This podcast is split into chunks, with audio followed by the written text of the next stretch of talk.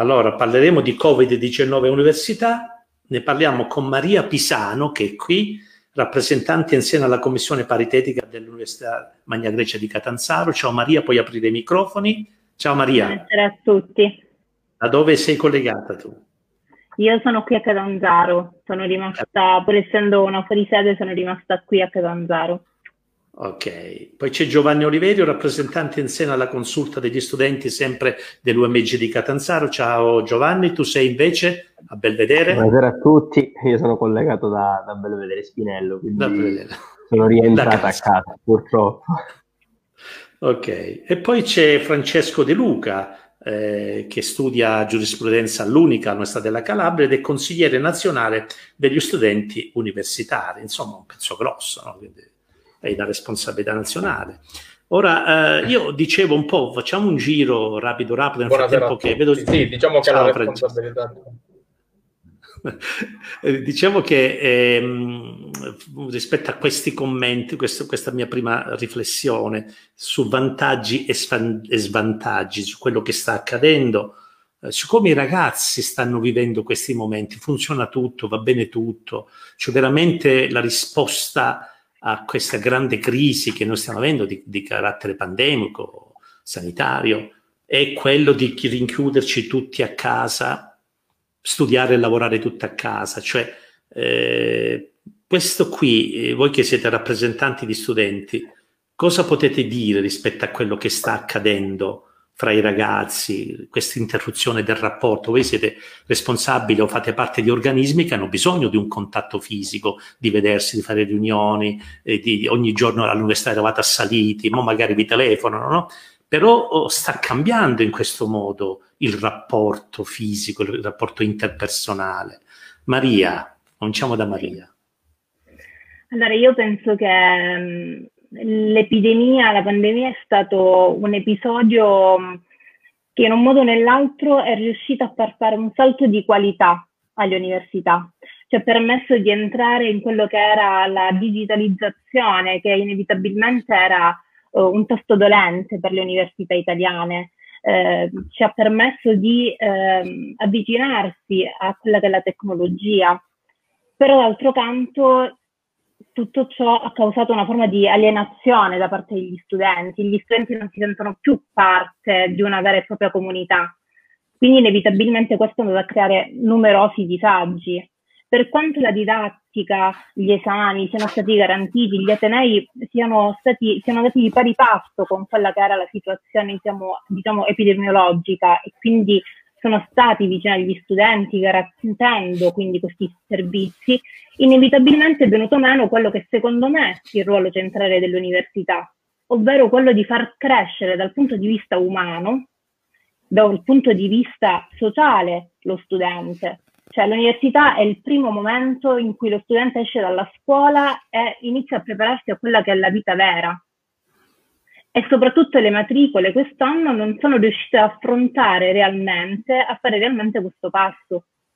E questo penso che è un qualcosa che li segnerà molto, e già abbiamo avuto numerose segnalazioni da parte delle matricole soprattutto, che si sono lamentate di questo non poter entrare in contatto con i propri colleghi, con i docenti, con noi rappresentanti stessi. Bene, Giovanni Oliverio. Apri il microfono, ok. Sì. Innanzitutto ti ringrazio per la grandissima possibilità che ci hai dato anche stavolta.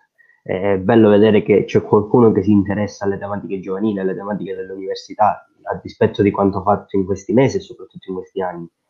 Noi siamo la generazione del digitale, la generazione di internet, la generazione dello smartphone, la generazione della rete. Eppure quando abbiamo portato all'eccesso il digitale, ci siamo resi conto che quello che serviva era il contatto umano, magari prendere lo stesso pullman incasato da studenti, arrivare in università, prendere un caffè prima della lezione, scambiare qualche chiacchiera tra colleghi.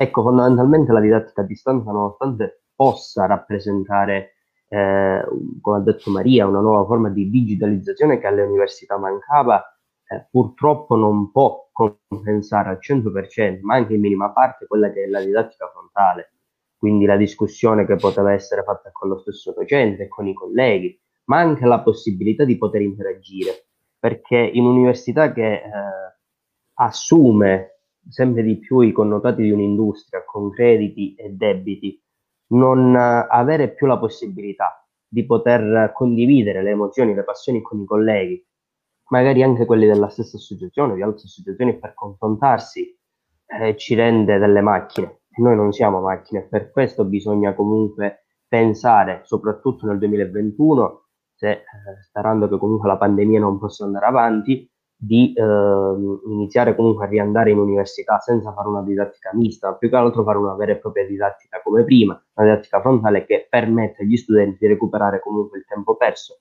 ma non a livello sociale, a livello di studio, ma proprio a livello umano, perché è quello che ci manca fondamentalmente. Ok, Francesco De Luca, in una visione anche più ampia rispetto a quello che accade nelle altre università. Sì, io come Giovanni ti ringrazio e saluto tutti chi ci sta seguendo. Inevitabilmente io parto dalla mia esperienza, che è quella dell'Unical, ovviamente un campus, quindi ancora di più è percepita questa inevitabile sofferenza, perché comunque il campus, oltre che l'attività didattica, portava con sé molto altro. Portava il contatto tra colleghi, il fatto di ritrovarsi a prendere un caffè insieme, di studiare insieme sempre all'interno del campus, la residenzialità, perché inevitabilmente c'è sempre qualcuno che comunque continua a stare all'interno del campus in questi giorni, però è ovvio che anche gli stessi contatti non possono venire contatti, c'è una limitazione anche dal punto di vista degli scambi, non solo dal punto di vista dello studio, ma anche culturali, che attengono a varie sfaccettature che riguardano anche quella crescita culturale che ognuno di noi ha nell'università. Se vediamo l'università da un punto di vista più ampio, l'università non è solo formazione libresca.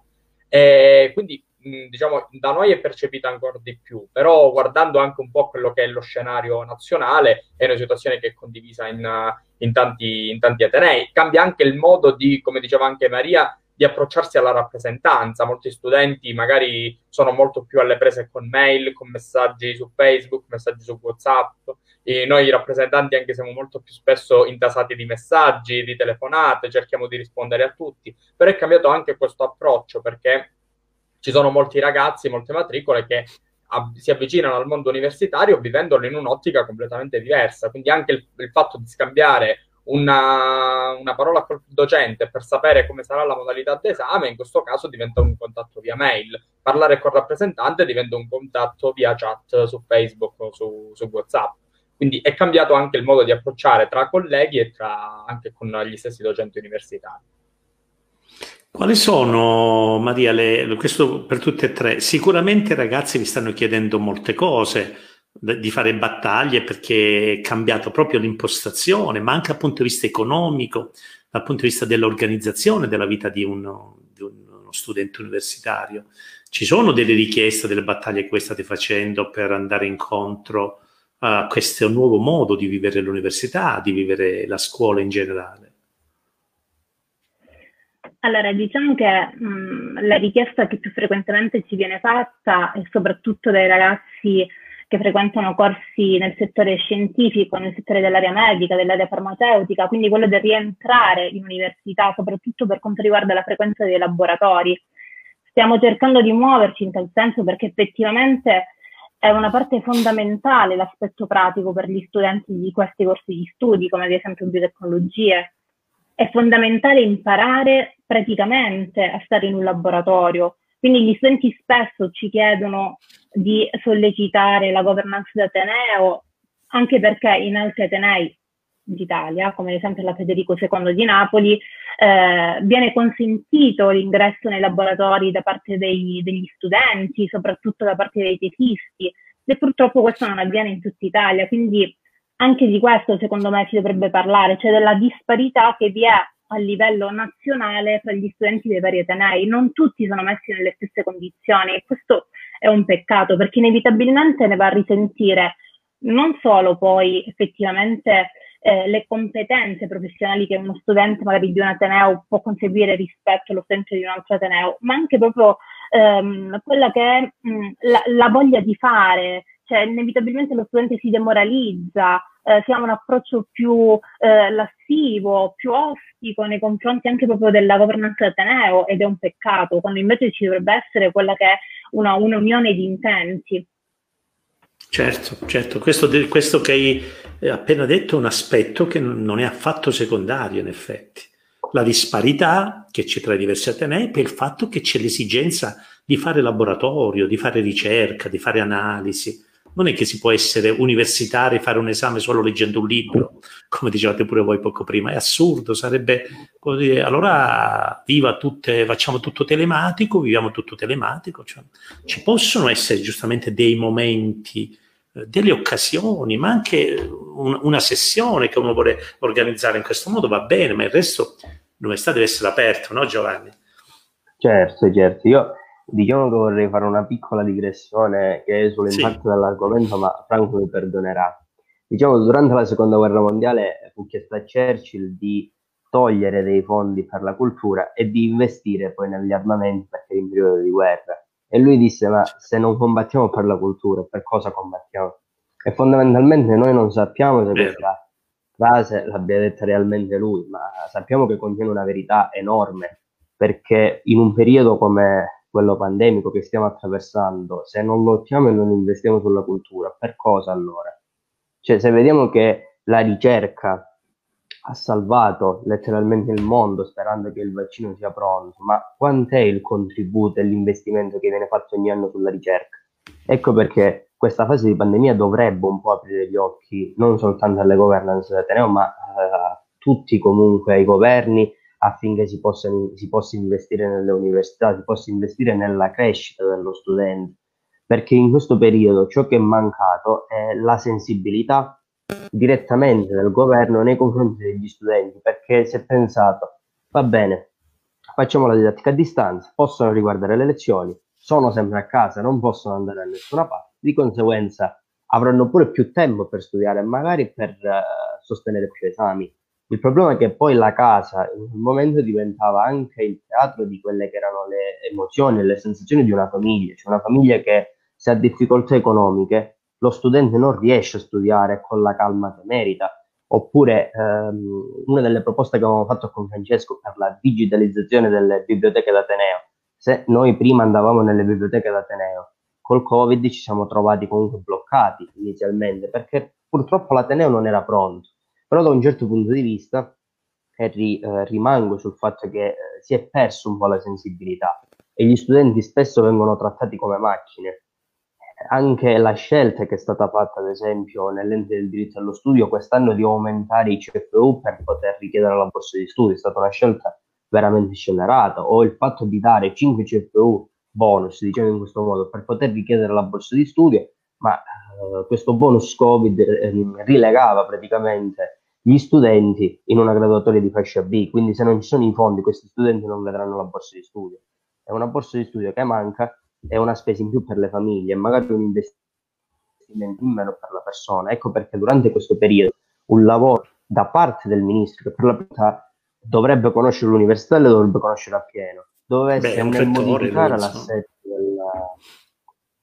modificare l'assetto dell'università, doveva modificare dei termini, delle scadenze, perché troppo spesso non si pensa che le sensazioni che vengono percepite dallo studente possono impattare letteralmente su quella che è la preparazione, su quello che è lo studio, anche sui tirocini. Per un periodo si è pensato di fare i tirocini online, però come possiamo vedere un qualcosa e poi pensare di saperla fare? Cioè, che senso ha? Se siamo comunque delle macchine, magari viene caricato il programma, ma non siamo delle macchine. Quindi abbiamo bisogno della manualità, di ripetere quell'esperimento, di ripetere quella procedura, affinché poi possiamo diventare dei professionisti. Se no la laurea non ha senso, essere laureati ma non avere la preparazione nell'affrontare ciò che comunque ci è stato riconosciuto praticamente non ha valore. Bene Giovanni, ottimo ragionamento, bravo. Francesco? Allora, io mi unisco un po' a quanto detto sia da Maria che da Giovanni.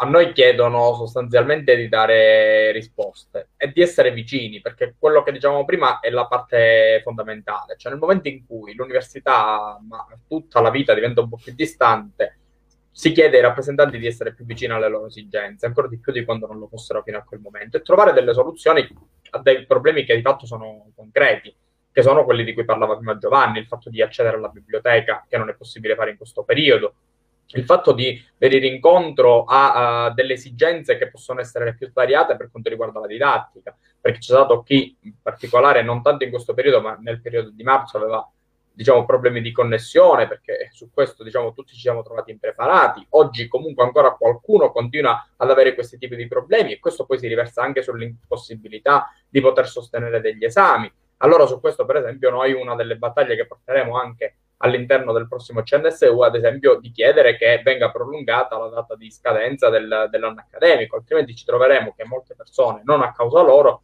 si troveranno a non riuscire a finire gli esami in tempo e dovranno pagare delle tasse esorbitanti per un altro anno, magari perché non sono riusciti a togliersi un esame. Ma la responsabilità, la colpa di questa cosa non è assolutamente dello studente. Quindi sono tante richieste che ci vengono fatte, ma che di fatto si riassumono in un unico concetto, che è quello di una rappresentanza che sia sicuramente autorevole nel proporre queste richieste, ma soprattutto che sia capace di ascoltare le richieste degli studenti, perché poi sono unite tutti da un unico filone, che è quello di chiedere un po' una dignità anche per lo studente, quindi dimenticarci, evitare di dimenticarci che siamo degli studenti, che siamo all'università per imparare, per crescere, per formarci, e non per essere, appunto, come diceva Giovanni, degli automi che devono appunto stare lì a produrre. Abbiamo bisogno anche dei nostri spazi, delle nostre pause. Spesso magari alcuni ci contattano anche per dire: da noi si fanno 2 ore di seguito senza una pausa di fronte al computer, poi comincia l'altra lezione, di fatto ho anche diritto alla disconnessione, c'è un altro tema è anche questo, quindi semplicemente di ascoltare. Ci chiedono che gli studenti vengano ascoltati, perché altrimenti ci ritroviamo davvero a vivere questa situazione con profonda sofferenza. Eh sì, giusto. Cioè, vedi quante, man mano che parliamo, quante cose si aprono, quanti scenari, quante difficoltà, perché certo siamo stati presi impreparati, non ci aspettava, però i problemi sono tantissimi e non è facile risolvere, dallo stare in casa, dagli spazi, il diritto alla disconnessione, la necessità di avere i laboratori, la digitalizzazione delle biblioteche. C'è un mare di argomenti e soprattutto il rapporto, il contatto umano, lo scambiarsi delle idee, il ritrovarsi per fare iniziative fisiche sui territori. Pensiamo all'Unical, che è un campus, verrebbe meno l'essenza stessa dell'Università della Calabria. Vediamo qualcuno, c'è qualche domanda, ne pigliamo un paio, poi andiamo avanti. Bene, Pietro Bozzo, complimenti, ogni diretta merita ed arricchisce ognuno di noi, ospiti sempre bravi e preparati, e vedere giovani calabresi che si mettono in discussione, ciò che deve renderci ancora di più convinti che potrà esserci un futuro radioso. Beh, certo, no? Siamo convinti, i nostri ragazzi valgono tanto, anche se si parla sempre male della Calabria. Io non faccio parte degli universitari, c'è Filomena, ahimè, ma mi fa piacere far parte e ascoltare le varie problematiche che i nostri ragazzi affrontano, va bene? Ce n'è una lunga, mi raccomando, non fatele lunghe perché poi non c'è lo spazio per leggerle. Io leggo tutto insieme a voi, quindi io spero che scrivano tutte cose buone. La chiusura dell'università comporta sicuramente una impossibilità di crescita reciproca, dice Gerry Montaperto, spesso sfruttata dagli studenti mediante l'organizzazione di gruppi studio o gruppi di discussione spontaneamente nati durante le ore di lezione.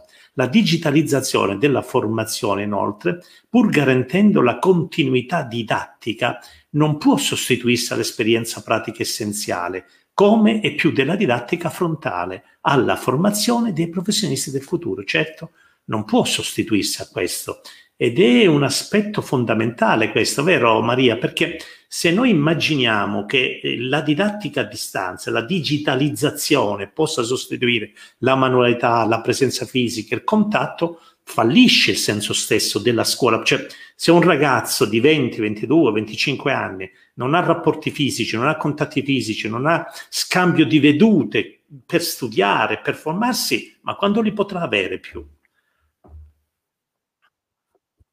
No, assolutamente, anche perché si rischia di continuare un percorso di studi che diventa sterile, diventa semplicemente ascoltare la lezione, fare l'esame, e quindi continuare a viversi il campus, anche se in modalità telematica, come un esamificio, quando invece l'università è tanto altro, è veramente, come si sente spesso dire è la palestra della vita, ed è giusto che ogni studente abbia la possibilità effettivamente di viverla. Esatto, leggiamo un'altra, Giuseppe Talarico, buonasera a tutti, saluto il mio amico De Luca, da sempre impegnato a fianco degli studenti calabresi, il suo lavoro è riconosciuto anche nel Consiglio nazionale degli studenti, grazie.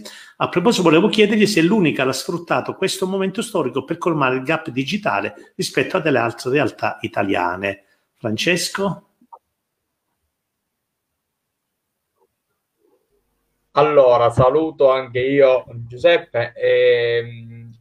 Sostanzialmente io devo dire che l'Unica da questo punto di vista si è mostrata da subito, che ha saputo cogliere da subito. Noi non abbiamo perso quasi nessuna giornata di lezione nello scorso anno accademico, quando c'è stato il periodo di chiusura così improvvisa, nel periodo di marzo. Subito l'università si è attrezzata per trasformare le lezioni in online, quindi comunque non c'è stata una continuità didattica. Ovviamente quest'anno, per esempio, avevamo subito iniziato con la modalità doppia, quindi contestualmente le lezioni venivano sia trasmesse, l'università si è munita di videocamere, di PC, e quindi contestualmente, mentre il docente spiegava in aula ad una parte dell'aula presente, l'altra parte seguiva a distanza. Quindi sicuramente, se devo parlare dell'università, ma così come di tante realtà universitarie calabresi e non solo, si sono sicuramente mostrate per la maggior parte pronte a risolvere la questione anche del divario che magari esisteva e purtroppo esiste tra le università del nord e le università del sud. Hanno dimostrato che appunto al sud comunque c'è subito la volontà di mettersi al lavoro per risolvere i problemi, per essere risolutivi anche nei confronti degli studenti. Ovviamente però, come dicevamo, ci sono tutt'altri aspetti che comunque non possono essere colmati, perché non dipende di fatto dall'università in sé, non dipende dall'istituzione, non dipende da ciò che l'università può fare in termini di didattica, ma è proprio una crescita culturale e umana che difficilmente può essere trasformata in una crescita a distanza. Bene, giusto Francesco. Leggiamo un altro, Sapia Enrico, complimenti agli interventi dei giovani, comunque una cosa la devo dire, conosco l'onorevole Ratta da 30 anni, ah sì, Enrico Sapia, ecco, leggendo prima il cognome poi il nome non mi ricordavo. Beh, è vero, ciao Enrico, da un po' che non ci vediamo e lo stimo tantissimo. Vabbè, la situazione attualmente è delicata, quindi bisogna avere pazienza. Saluti, sono Enrico Sapia, spero ricordi me, certo, mi ricordiamo di te. Sì, Giovanni, ci vuole pazienza, dice Enrico, no? Chiaro che non tutto si risolve immediatamente, però è chiaro che questa generazione che sta vivendo questi 2 anni ne uscirà molto provata, stravolta, perché insomma avrà problemi, è inutile che ce ne nascondiamo. Poi magari fra un anno scopriremo 1000 altri modi per fare, nasceranno, la tecnologia va sempre avanti, voi sapete, cioè si vola, però noi oggi facciamo i conti con un mare di difficoltà, no Giovanni? Certo, ma infatti io vorrei stringermi un po' a quelle che sono state tante situazioni che hanno provato comunque le nuove matricole. Pensiamo che gli studenti si trovano proprio a cavallo di un semestre particolare, cioè la fine del 5º anno, quindi tutto quello che poteva significare, per me festa dei 100 giorni, gita di quinto, perché alla fine siamo ragazzi, e poi l'inizio del semestre dell'università, quindi l'inizio delle lezioni, magari il primo ambiente che abbiamo, perché poi ritornare a febbraio o a marzo significa ritornare comunque in piena sessione d'esami, e questo potrebbe anche essere un altro tipo di limite. Io sono sempre un po' critico nei confronti della mia università, perché siccome ho scelto Catanzaro, ho deciso di studiare a Catanzaro, è perché penso che comunque sia una buona università, eppure si può fare sempre meglio, perché siamo in questa situazione da marzo, quindi è quasi un anno. Se comunque all'inizio non eravamo pronti ad affrontare questa pandemia, adesso dovevamo armarci prontamente, dovevamo comunque cercare di trovare delle risoluzioni concrete a quelli che sono stati i disagi degli studenti. Pensiamo ad esempio a quanti studenti sono stati penalizzati dalla connessione ad internet durante gli esami. Io vorrei ringraziare proprio i miei docenti, che non hanno mai dato problemi di questo tipo, che forse cambiavano la domanda.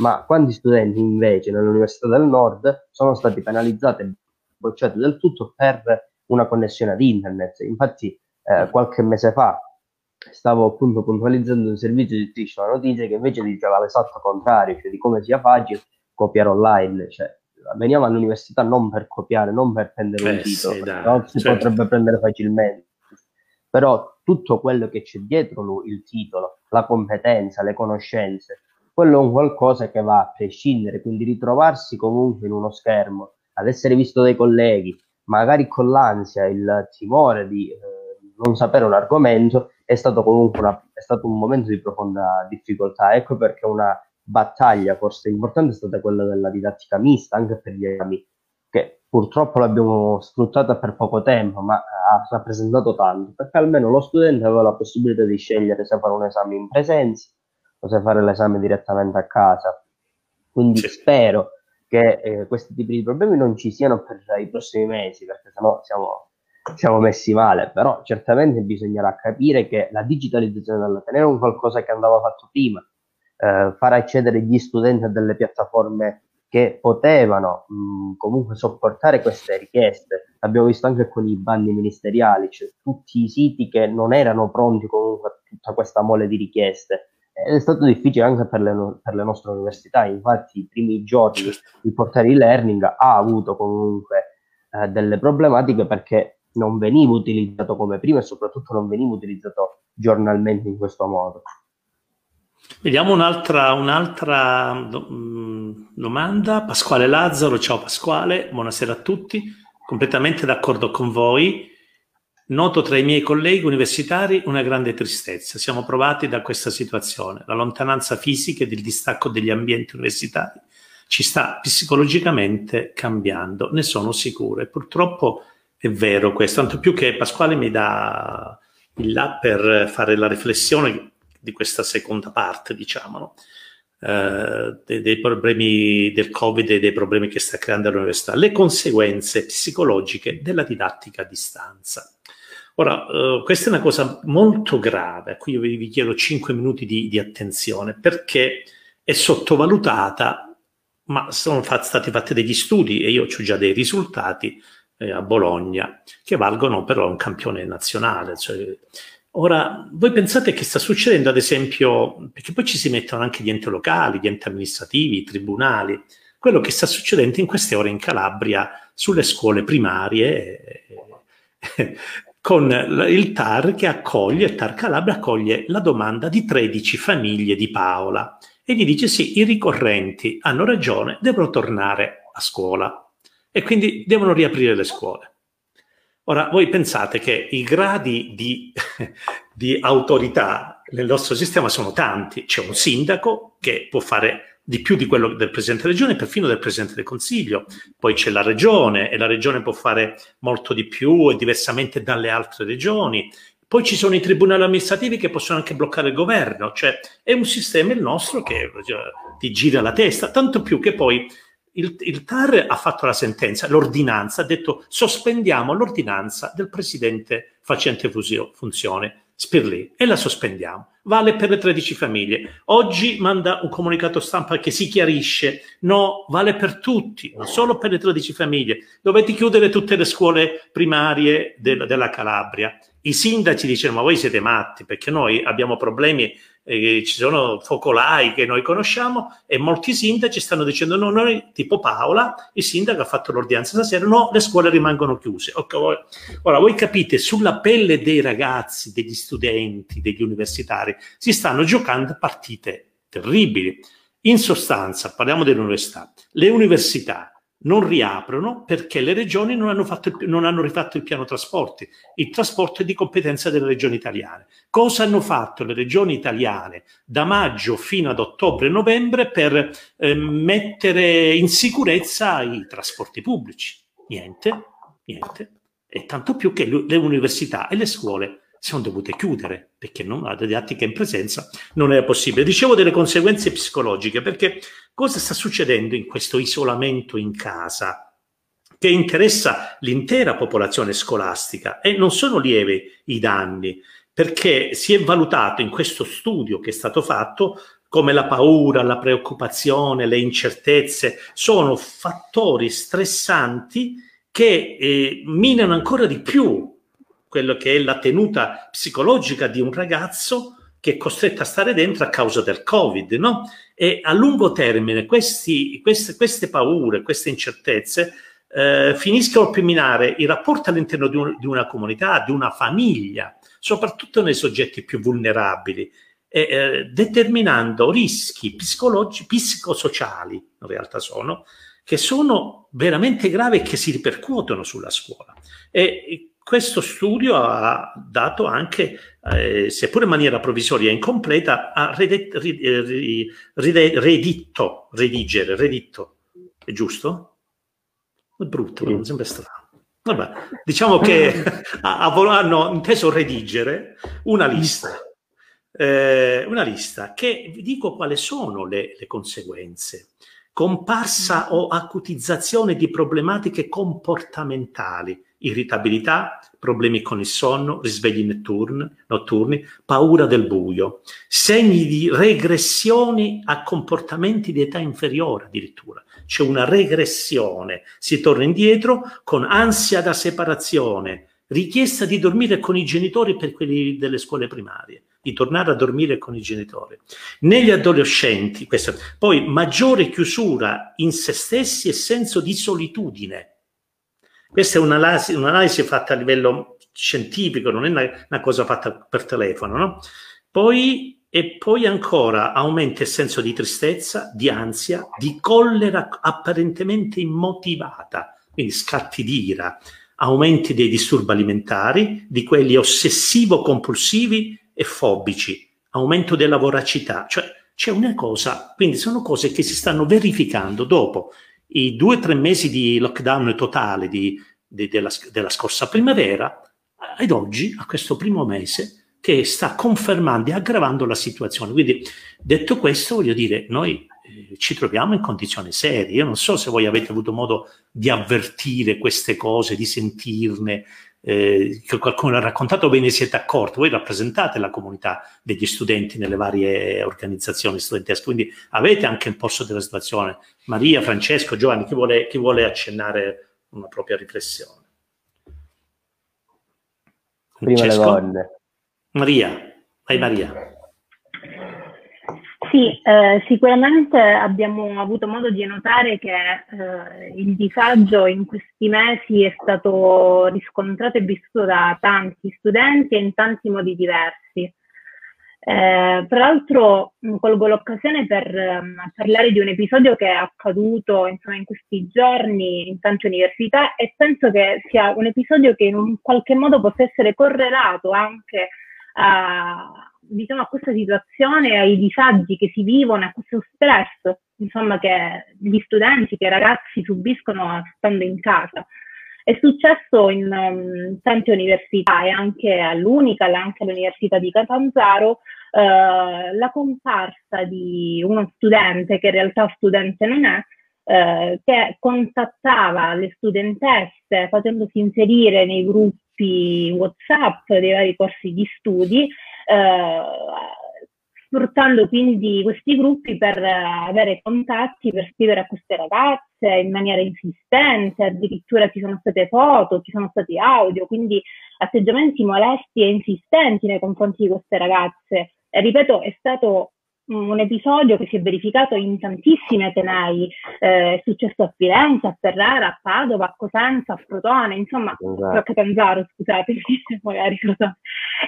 Quindi è un episodio, secondo me, che in un qualche modo porta alla luce, tutte le problematiche che effettivamente in questi mesi abbiamo vissuto. Penso che sia sicuramente un episodio culmine, cioè gravissimo, però in un qualche modo riassume effettivamente la gravità della situazione attuale. Bene, un'altra domanda. Giuseppe Babush, ciao. Secondo voi attualmente qual è l'indirizzo universitario che dà più possibilità nel mondo del lavoro, finendo il percorso di studio? Eventualmente manca un indirizzo di studi specifico nella nostra regione? Molto piacevole la diretta, complimenti. Francesco? Beh, diciamo che ultimamente, come abbiamo visto, anche per quanto riguarda... C'è un'altra domanda per quanto riguarda... Vabbè, Giovanni può portare direttamente l'esperienza anche dei corsi di studio di Catanzaro. No, io parlo un po' per quelli dell'Unical, sicuramente l'intelligenza artificiale nell'ultimo periodo sta comunque dimostrando particolare interesse, anche collocazione nel mondo del lavoro, quindi mi sentirei anche di un po' sottolineare questa cosa, e anche dei corsi di studio un po' innovativi che sono per esempio da noi il corso di studi in conservazione dei documenti digitali, che è un corso di studio nuovo, e questo motivo diciamo amplia anche un po' l'offerta formativa, e quindi per questo motivo è maggiormente richiesta nel mondo del lavoro. Oppure il corso di studi in data science, per esempio, sono tutti quei corsi che proprio per il fatto di essere nuovi e nascono proprio dall'esigenza che proviene dal mondo del lavoro, sicuramente hanno maggiore possibilità di inserimento post laurea. Giovanni risponde a questo o alla prossima? Io a questo volevo rispondere. Sì, vai subito.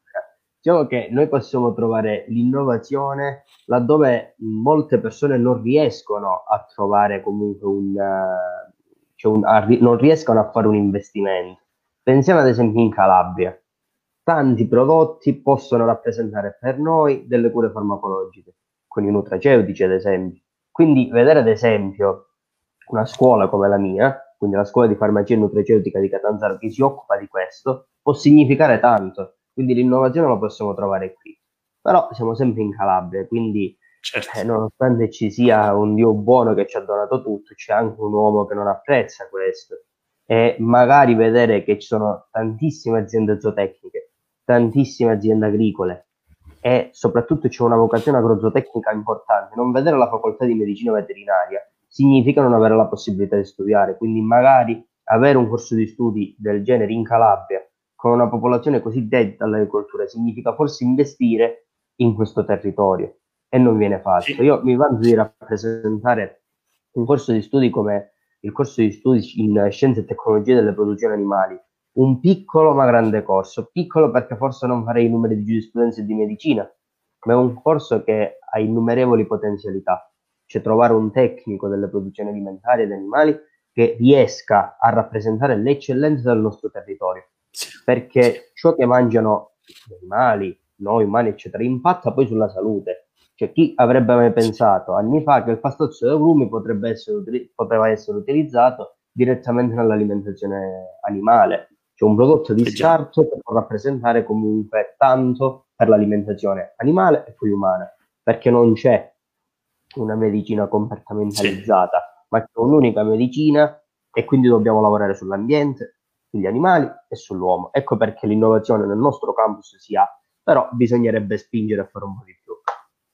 D'accordo, d'accordo. Bravo Giovanna. Alessandro Schettini, buonasera a tutti. Ricordiamo anche quanto questa situazione comporti non poche difficoltà agli studenti in rotta d'arrivo. L'impossibilità ad accedere ad un laboratorio o ad un reparto per quanto concerne l'area biomedica, rallenta non solo l'acquisizione del titolo, ma anche la possibilità di accedere ai concorsi post laurea. È vero anche questo, è vero anche questo. Le difficoltà sono tantissime. Va bene, noi abbiamo già fatto più di 3/4 d'ora, abbiamo fatto tanto, se volevamo aggiungere qualcosa, se no poi ci salutiamo e ci aggiorniamo. Qualcuno voleva aggiungere qualcosa che ci è sfuggita? Come la vedete secondo voi? Sì. No, volevo giusto un po' riallacciarmi anche a quanto dicevi tu prima sulla collaborazione che deve esserci tra università e istituzioni, come ad esempio le regioni, i nostri singoli comuni. Perché spesso, un po' anche, lo dico anche ai nostri colleghi studenti universitari, spesso noi abbiamo guardato in questi mesi a chiedere una ripartenza, no? Spesso noi studenti universitari, rappresentanti universitari, eravamo intasati da richieste di ripartenza che però non erano allo stesso tempo coadiuvate da una richiesta alle istituzioni. Cioè, quindi è necessario che tutto, cioè non si può immaginare dei mondi sconnessi. Noi viviamo in un mondo che di fatto vive di connessione, ma non solo digitale, per fortuna, ed è necessario che mentre ripartano le scuole e le università ci sia un sistema che sia capace effettivamente di permettere questa ripartenza. Perché se oggi ci siamo ritrovati ad essere in questa situazione è perché la nostra condizione, non solo regionale e calabrese, ma in generale anche situazioni che riguardano anche altri territori, non hanno permesso che ci fosse una anche possibilità di tracciare eventualmente tutti i contatti. Noi per esempio all'Unica porto un esempio virtuoso di un'app Smart Campus che è stata utilizzata per tracciare tutti i contatti all'interno delle aule. Bastava riconoscere la presenza di un positivo all'interno di quell'aula e tutti quanti venivano avvertiti e sulla base di quel tracciamento potevano sottoporsi appunto al tampone. Cosa diversa non è avvenuto per quanto riguarda, non per quanto riguarda l'esempio di Immuni, che comunque diciamo ancora i risultati purtroppo non sono grandiosi, ma non c'è stata nulla dal punto di vista delle regioni, dei singoli strumenti, negli uffici pubblici, sui trasporti, che era la cosa più importante, per tracciare ed impedire che appunto ci fosse una diffusione del virus. Questo per dire, voglio che sia un auspicio per il futuro. Cioè, ancora non sappiamo quando riusciremo a liberarci di questo virus. Però il virus ci sta dimostrando che il tutto sta nella nostra capacità di reagire alle difficoltà che ci si presentano davanti. Quindi io voglio anche utilizzare questa occasione per fare un appello alle istituzioni a dire noi ci siamo a fare la parte degli studenti, a chiedere la ripartenza, a mettere anche la nostra disponibilità a dare il nostro contributo. In questi mesi abbiamo fatto tanti sacrifici, come diceva prima Giovanni e anche Maria. Oggi però è necessario che le istituzioni ripaghino questi nostri sacrifici, mettendoci nelle condizioni di non perdere il tempo che abbiamo perduto finora. Sì, e la battuta finale, Maria, in una domanda che contiene anche in sé la risposta. Tutti i problemi che si sono presentati durante la pandemia esistevano già, sono stati solamente accentuati o sono venuti alla luce, università comprese? Io penso che inevitabilmente la pandemia non ha fatto altro che risaltare ancora di più quelle che erano problematiche di cui tutti eravamo consci, ma che semplicemente abbiamo probabilmente vissuto per così tanto tempo e ci siamo così abituati a vivere con determinate difficoltà. Invece nel periodo della pandemia questo è stato amplificato all'ennesima potenza e quindi inevitabilmente ci siamo resi conto di quanto queste difficoltà andassero, quanto vadano in realtà, necessariamente risolte. Bisogna prendere dei provvedimenti che siano seri, bisogna avere una progettualità che sia concreta, perché è facile dire gli studenti devono ritornare nelle aule, è facile dire l'economia deve ripartire, ma senza una progettualità, senza effettivamente un programma completo, studiato in dettaglio, non si va da nessuna parte.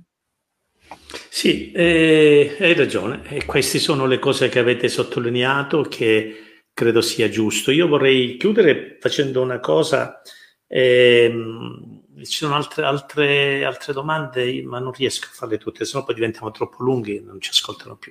No, dicevo solo una piccola riflessione perché poi ci torneremo a questo con un'apposita diretta.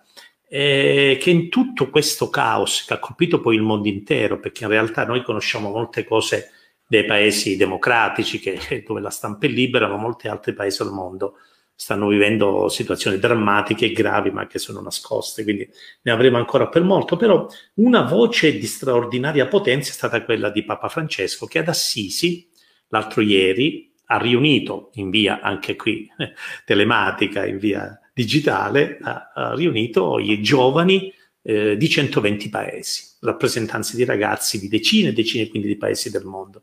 Ma questo cosiddetto patto di Assisi, il suo lungo e appassionato intervento ha riguardato la capacità del mondo e la necessità che il mondo capisca che questo modello economico è fallito, che abbiamo bisogno di un nuovo modello economico, e si riferiva a tutti i giovani, che poi giovani economisti anche, che li anche pregava, implorava di impegnarsi, lui diceva di sporcarsi le mani, di fare attività, di essere protagonisti, di non accontentarsi del poco, di lottare. E poi ecco agli economisti la considerazione che il Covid non lascerà più nulla come prima, che il Covid ci obbliga a ragionare su un nuovo modello di società e su un nuovo modello di economia, e soprattutto che il Covid produrrà purtroppo nuove povertà, provocherà quelle che sono, lui dice, che noi consideriamo gli scarti della società, i nuovi poveri. Invece ora dobbiamo ragionare diversamente, l'economia va fatta anche pensando e ragionando che questi poveri si devono sedere a tavola, non sono scarti, devono partecipare allo sviluppo della della società post-Covid. Sono delle pochissime riflessioni lette in questi momenti in cui tutti sono presi dall'emergenza, giustamente, dal dramma, da come gestire la crisi economica, come mantenere il lockdown e tenere anche la gente tranquilla, non spaventarla, però il Papa ha tirato fuori un documento importante, questo patto di Assisi, che lo dobbiamo approfondire, perché è di una forza, di una potenza interessante, straordinaria, perché riguarda il futuro della nostra società da subito, ma soprattutto quando questo maledetto virus sarà più gestibile, più domabile. Io vi ringrazio tutti, grazie Giovanni, Maria, Francesco, per aver rappresentato bene i vostri colleghi, i vostri studenti, voi che lavorate all'interno dell'università, e grazie a tutti coloro che ci hanno seguito, e sono tantissimi, grazie. Bene. Grazie a te Branco, e grazie a chi ha avuto questa pazienza di ascoltare quello che abbiamo fatto. Eh sì, l'abbiamo tenuto inchiodati quasi un'ora, quindi. Sì. Grazie a tutti, ciao, alla prossima. Ciao.